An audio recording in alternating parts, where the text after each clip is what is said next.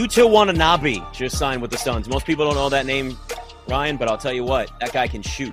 44% from three. The Suns filling out that roster with anybody they can at this point. I love it. Free agency will keep going throughout the show. We'll kind of just stay up with that. You know, something we were touching on yesterday, and that this is a market now that's just kind of popped up on BetMGM. The quarterback props, there are so many out there. It's a plethora. Like there is an endless amount of markets that you could look at for whether it's quarterbacks passing yards for the season or it's touchdown passes, like all these things.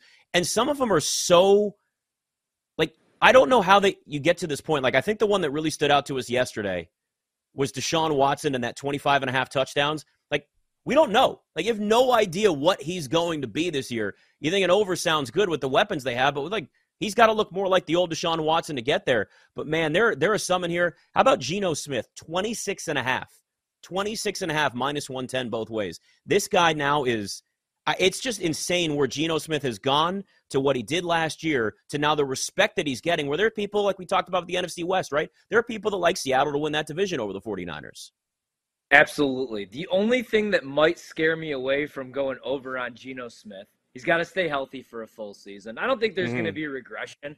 I don't think Geno was ever this complete bust like everybody thought. I think Geno had his jaw broken, lost his job due to an injury, and then never got his job back. He's playing in an offense that's loaded with weapons. You know, you draft JSN, maybe the best wide receiver out of Ohio State.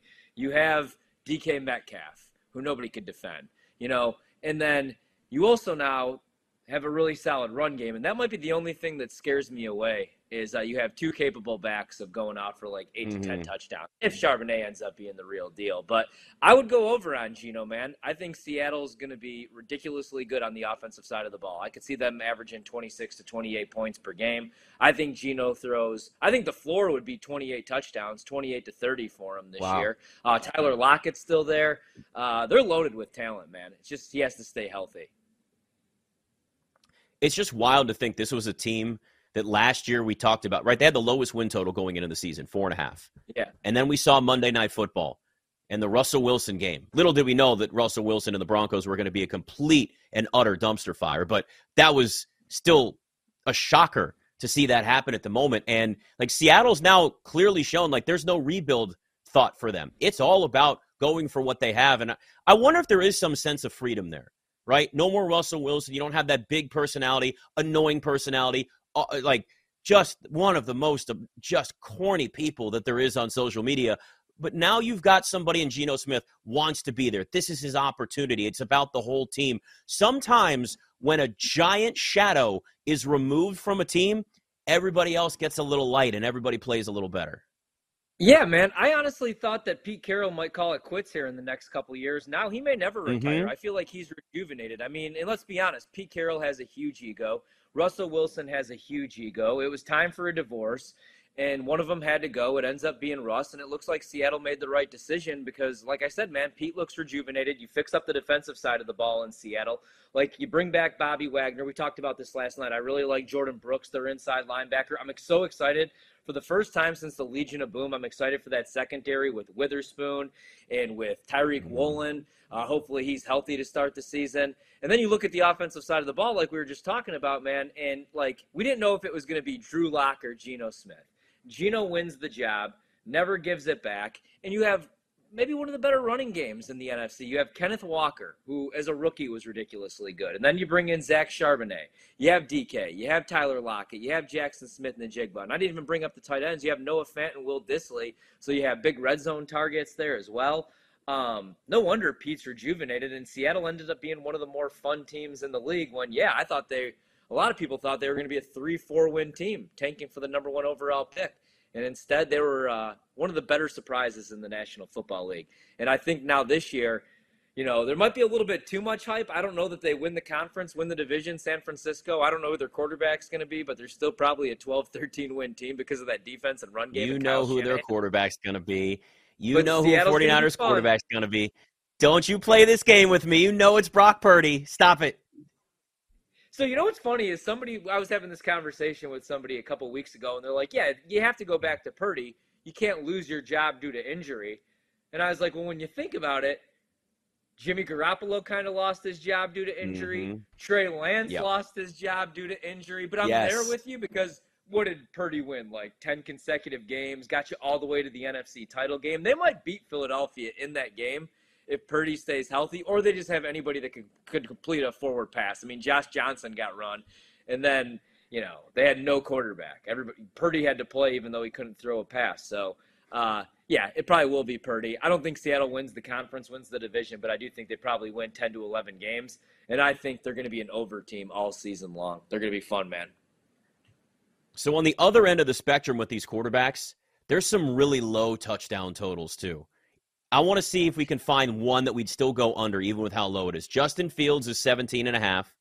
Kenny Pickett 17 and a half, Mac Jones 19 and a half, Desmond Ridder's all the way down at 15 and a half, Daniel Jones is 17 and a half. Those are all the touchdown totals right now that are under 20.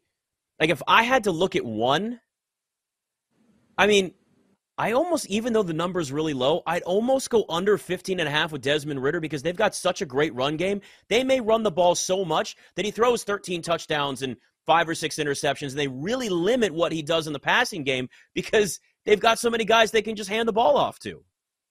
Yeah, man, and I love Drake London. I love Kyle Pitts. Mm-hmm. I want him to be this red zone, 10 touchdown per season minimum guy, and he just hasn't been that, unfortunately. Now, maybe that changes with Desmond Ridder in this offense. That's one I'm staying away because the number is so low, and they could just be so yeah. electric on the offensive side of the ball. But there's two I've actually played. All right, I went over okay. on Justin Fields. I'm buying into the Justin Fields hype. I know he's still patting the ball. I know the mechanics this spring haven't looked great, but – they bring in DJ Moore, and then you just look at the opposing defenses they're going to face. And if you look at this from a, a, fantasy standpoint, you know, as well, because I do have him in fantasy as well. Like he gets the Lions twice. Last season, they gave up the most fantasy points per game, two quarterbacks, at least 22 points per game. You know, he's going to get the Raiders. I think they're going to be terrible defensively. I don't think the Cardinals are going to be a top 15, top 20 defense. I think Justin Fields with DJ Moore uh, with Mooney now as a number two. We'll see what they do with Chase Claypool because they're pissed off at Chase Claypool. Chase Claypool. Uh, the yep. offensive line hasn't been very good in Chicago. The run game is what it is. I think Justin Fields throws 20 to 21 touchdown passes. I think that's the floor. I actually went under on Daniel Jones, man. You look at the defenses he's going to face. He's got to see the Cowboys defense twice. He's got to see the Commanders defense twice. I think the Commanders are going to be much improved on the defensive side of the ball, and they were pretty good last year. You have guys like Chase Young playing for a contract this season. You get Philadelphia twice. That's that's got tough schedule. And look at Daniel Jones' stats his numbers last year. I know it was a breakout career year, and I know they paid him, but he only threw for 300 yards against two teams all season long. Mm-hmm. The Vikings twice, once in the playoffs, and the Commanders. So I went under on Daniel Jones. I went over on Justin Fields. And I'm with you, man. I'd probably lean under on Desmond Ridder because yeah, run game and because Kyle Pitts just doesn't seem to be like this like uh, Jimmy Graham in 2012 type tight end that I want him to be. Yeah, but let's see what happens when Kyle Pitts has a quarterback throwing him the football consistently, sure. whether it's Desmond Ridder or anybody else. It's funny though when you talk about like great defenses and the Commanders and Daniel Jones. The problem is Daniel Jones plays like a Pro Bowler every time he, he sees Washington. I don't know what it is, but like that's how this works. So you talk about a 300 yard game. Every single time he sees my damn commanders, he looks like a Pro Bowl quarterback. It's one of the most obnoxious, just frustrating things that can happen is watching Daniel Jones turn the ball over against everybody else and look incapable at quarterback. I know last year was better, but then always against the Commanders, he just always plays better. I don't know what it is. It's like Aaron Rodgers owning the Bears, right? he owns a lot of teams, but he owns yeah. just, there's some guys against certain teams. I don't I don't know He's what such, it is. All right, Russell Oh, last thing I had, he's just a weird quarterback, man. Like, look at if you want to see something really interesting, look at his home and road splits. He's a better quarterback on the road than he is at home. I don't remember that ever being yep. the case for any quarterback in league history. And, and, one last thing I wanted to say about Daniel Jones, I know the number is really low, 17 and a half.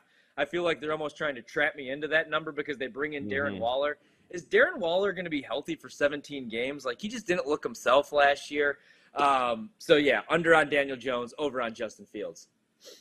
Yeah an interesting one too, and you know how I feel about Russell Wilson. As obnoxious as he is, I think he's going to have a good year this year. I think I'd go over the 24 and a half. Now, it's minus 115 over, minus 105 to the under.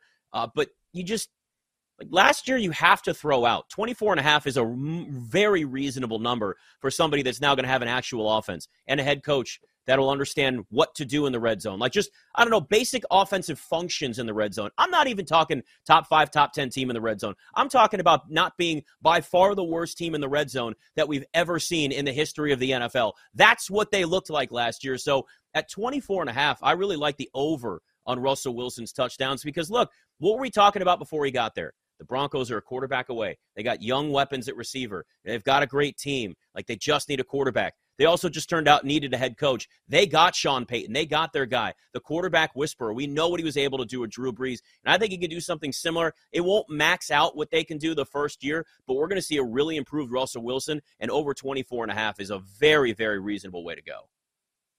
Yeah, I agree. I mean, it's scary because of how he's looked the last two years. But two years ago in Seattle, he was injured. He was playing with an injured throwing hand on a bad Seattle team. Last year, it was a mess. I blame a lot of that on Nathaniel Hackett. Uh, you look at the skill position players, you look at the wide receiver room, really talented. You bring in Sean Payton. I would go over on the touchdown passes. Like if Denver wins 10 to 11 games, I think Sean Payton could be coach of the year. That price is 11 to yeah. 1. Uh, I'm kind of done with the Russell Wilson MVP tickets, uh, even though he's never had the vote. I tried to make the case for him last year. Obviously, it didn't happen, even in Denver. So uh, I'm going to stay away, but I would go over 24 and a half touchdown passes uh, with Russell Wilson, with Sean Payton taking over that job. I'm with you, man. I think he has a bounce back year.